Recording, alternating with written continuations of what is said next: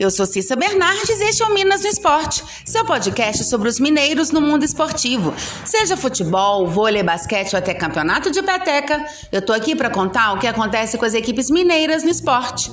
Hoje é quarta-feira, 18 de agosto de 2021. Ontem à noite, o Cruzeiro entrou em campo pela 19ª rodada da Série B. No jogo contra o Náutico, no Estádio dos Aflitos, em Recife, melhor para a equipe celeste, que venceu por 1 a 0, com gol de Thiago no final do segundo tempo. Aos 37 minutos da segunda etapa, após entrar na vaga de Marcelo Moreno, o atacante Thiago aproveitou um rebote da falta cobrada por Eduardo Brock e então abriu o placar para o Cruzeiro. 1 a 0. Nos minutos finais, o time celeste conseguiu segurar o jogo e não sofreu contra-ataques, assim assegurando a sua vitória. Com o resultado, o Cruzeiro ganha duas posições na tabela. Está na 14ª colocação com 21 pontos. Até o fim da rodada, a Raposa ainda pode ser ultrapassada pelo Vila Nova, que joga hoje à noite às 19 horas. O próximo compromisso do Cruzeiro será sexta-feira, às 21h30, contra o Confiança no Mineirão. O Náutico do técnico Hélio dos Anjos jogou com Jefferson, Hereda, Camutanga, Rafael Ribeiro e Rafinha. Djavan, depois Matheus Carvalho, Raudinei, depois Tyson, Jean Carlos, Iago Dias, depois Marciel, Caio Dantas, depois Paiva e Vinícius. O Cruzeiro de Luxemburgo foi a campo com Fábio, Norberto, Ramon, Eduardo Brock e Matheus Pereira. Adriano, depois Flávio, Rômulo, Giovanni, depois Claudinho. Dudu, depois Rafael Sobes, Bruno José, depois Wellington Nem e Marcelo Moreno, depois Thiago. E hoje tem Libertadores. Atlético e River Plate entram em campo esta noite, às 21h30, pelo segundo jogo das quartas de final da Comebol Libertadores. Na partida de ida em Buenos Aires, o Galo venceu por 1 a 0, com um gol de Nacho Fernandes. O meia argentino foi expulso daquela partida e hoje é o desfalque da equipe. Se por um lado não terá Nacho, por outro, Cuca deve contar com Matias Aracho. O meio-campo foi poupado no fim de semana por conta de uma fadiga muscular e deve sim entrar em campo hoje. Já o volante Alan, ausente contra o Palmeiras por causa de um edema na coxa direita, ainda é dúvida. Aliás, as principais dúvidas são mesmo no meio-campo.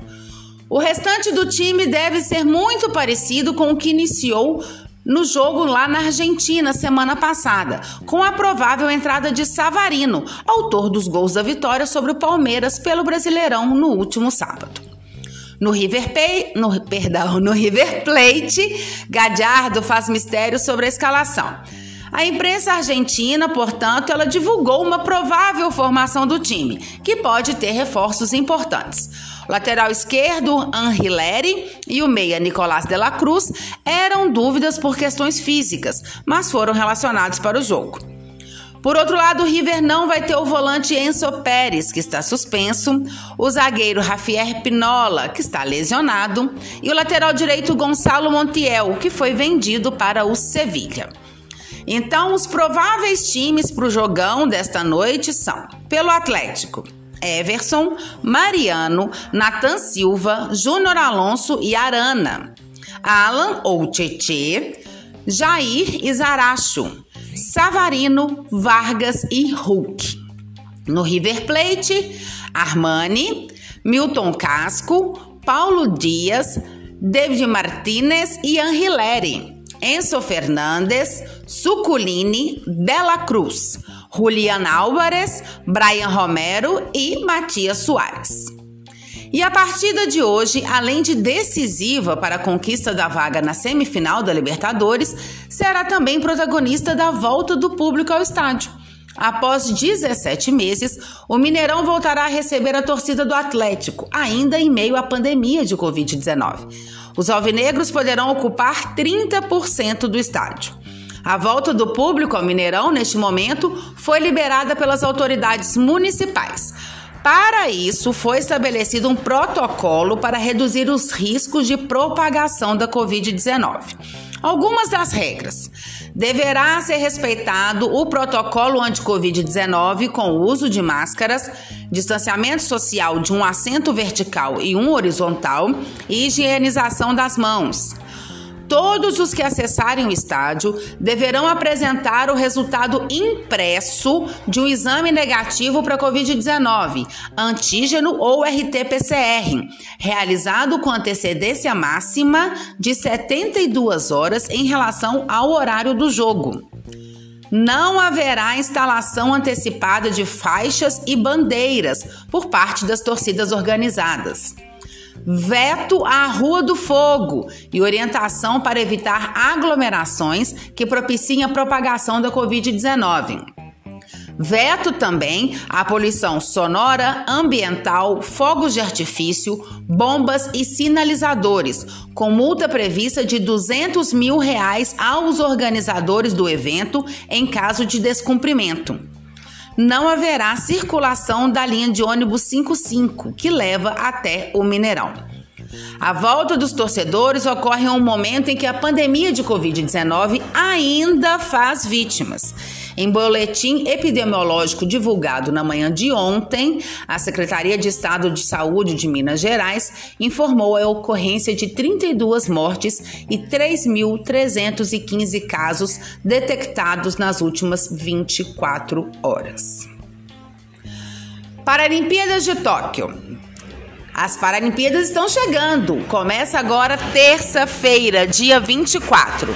E vamos continuar então falando dos nossos representantes no Japão. Hoje falo de mais dois. A Belo Horizontina Isabela Campos. Ela está nos Jogos em busca de mais medalhas no lançamento de disco. Isabela integra a equipe do Centro de Treinamento Esportivo da UFMG, CTE-UFMG e conseguiu o índice para os Jogos, alcançando a marca de 35,60 metros na classe F11 para cegos. O índice exigido era de 35,41. Isabela participou dos Jogos de Londres em 2012, terminando na sétima colocação no arremesso de peso. Já no Rio 2016, foi com o lançamento de disco que ela faturou o bronze, com a marca de 32,60 metros e 60. Também no atletismo, porém no lançamento de dardo, outra mineira que vai em busca de, medalha é Poliana Souza, de Uberaba. Poliana foi atropelada aos 4 anos de idade e ficou paraplégica. A partir dos 7, passou a praticar várias modalidades adaptadas na Associação de Deficientes Físicos de Uberaba, a ADEFU. Começou a competir na natação, mas foi quando conheceu o atletismo que logo se destacou e se transformou em uma atleta paralímpica. Sua estreia nos Jogos Paralímpicos foi em Pequim, em 2008, e ela também participou da Rio 2016. Na edição brasileira, ela foi a quinta colocada no arremesso de peso e a sexta no lançamento de dardo na classe F54, que é para cadeirantes com baixo controle de tronco. Nos Jogos Parapan-Americanos de Lima, no Peru, em 2019, a uberabense foi medalhista de bronze no lançamento de dardo. Só que no ano seguinte, ela herdou a medalha de prata, depois da desclassificação por doping da, da estadunidense Sebastiana Lopes, que havia ficado no segundo lugar.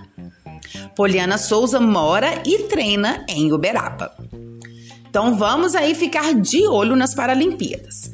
E eu volto amanhã para falarmos então do resultado do jogão de hoje à noite entre Atlético e River Plate pela Libertadores e, claro, demais representantes mineiros nas Paralimpíadas de Tóquio. Até lá! E se você quer saber sobre o seu time ou qualquer informação esportiva de Minas, manda mensagem, perguntas, dá um oi. Meu Twitter é arroba Cissa Bernardes e meu e-mail é cissabernardes.gmail.com. Até mais! Boas competições para todos!